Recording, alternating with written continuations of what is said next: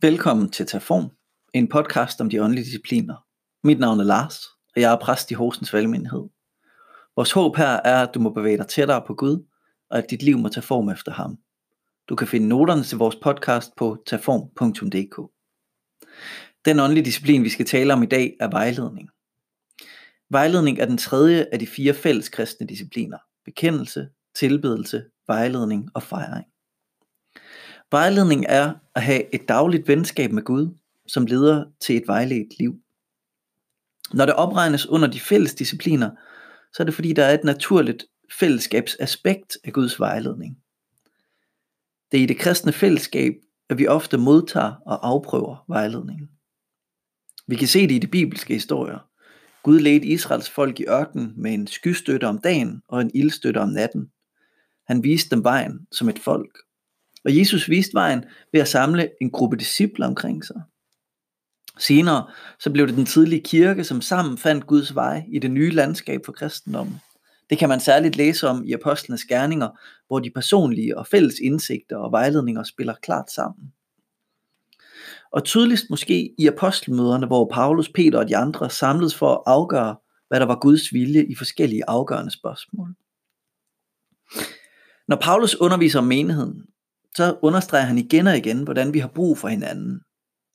Der er ikke nogen, der har alle gaverne, men alle har noget at bidrage med. Så vi sammen kan se højden og bredden og dybden af Guds kærlighed. Målet med vejledning, det er ikke bare at få konkret afgørelse i en eller anden situation. Målet er at formes efter Jesu billede. Men ofte så vejleder Gud os i vores konkrete liv vores relationer, vores livssituation, vores arbejde, fordi det er midt i vores helt almindelige liv, at vi formes til at ligne ham mere. Og så et lille ord om at prøve tingene. Gud taler ikke imod sig selv. Han taler altid i overensstemmelse med skriftens vejledning. Gud er konsistent. Derfor skriver Johannes i sit første brev, mine kære, tro ikke enhver ånd, men prøv om ånderne er af Gud. Og det samme kan Paulus skrive, når han siger, Prøv alt, hold fast ved det gode. Så Gud vejleder, og det gør han i overensstemmelse med den han er.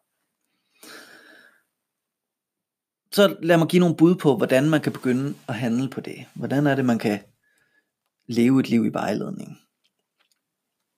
Hvis man har en eller anden situation, hvor man ønsker vejledning, så kan man få flere vis vejledere til at bede for situationen. For dem til at fortælle tilbage til en, hvad er det, de oplever Gud, han siger?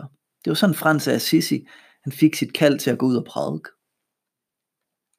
En anden mulighed, som jeg ikke ved, om der er så meget tradition for i Danmark, det er det, man kalder et møde for klarhed, hvor man samler en gruppe af vise kristne til at tale tydeligt omkring den situation, man søger vejledning for.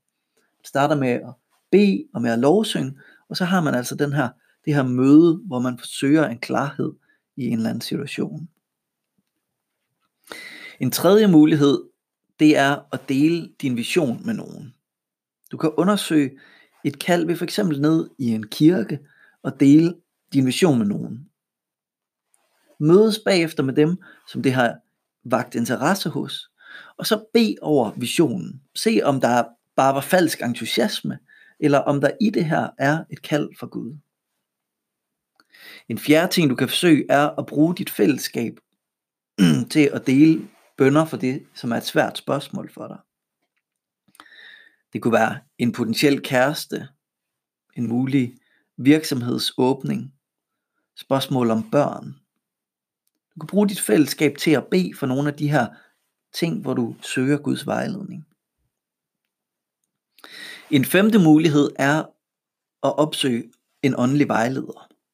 Du kan finde en vejleder, som selv bliver vejledt i sit liv med Gud. En, som måske ikke har formel autoritet, men en åndelig autoritet. En, som du vælger at lytte til. En, som er karismatisk i den forstand, at vedkommende er fyldt med ånden. En åndelig vejleder skulle gerne selv være på vej og ved at lære af Jesus. Og derfor skal relationen mellem en vejleder og den, der bliver vejledt, gerne være venskabelig og som to mennesker, der står lige over for Gud. Den sjette ting, jeg vil nævne, det er, forsøger at få øje på muligheden for vejledning mange forskellige steder i det kristne fællesskab. Du kan se muligheden for vejledning i en mindre gruppe, som en cellegruppe, en bibelstudiegruppe, en livsgruppe. Et sted, hvor der kan ske åndelig vejledning. Der kan også ske åndelig vejledning ved at lytte til en prædiken, eller ved at læse i sin bibel. Måske endda i en helt almindelig samtale et eller andet sted. Der er mange muligheder for at lade sig vejlede af Guds ånd. Lad mig slutte her med en keltisk velsignelse. Må vejen komme dig i møde. Må vinden altid være i din ryg. Må solen skinne varmt på dit ansigt. Må regnen falde blødt på dine marker. Indtil vi mødes igen, må Gud holde dig i hans hule hånd. Amen.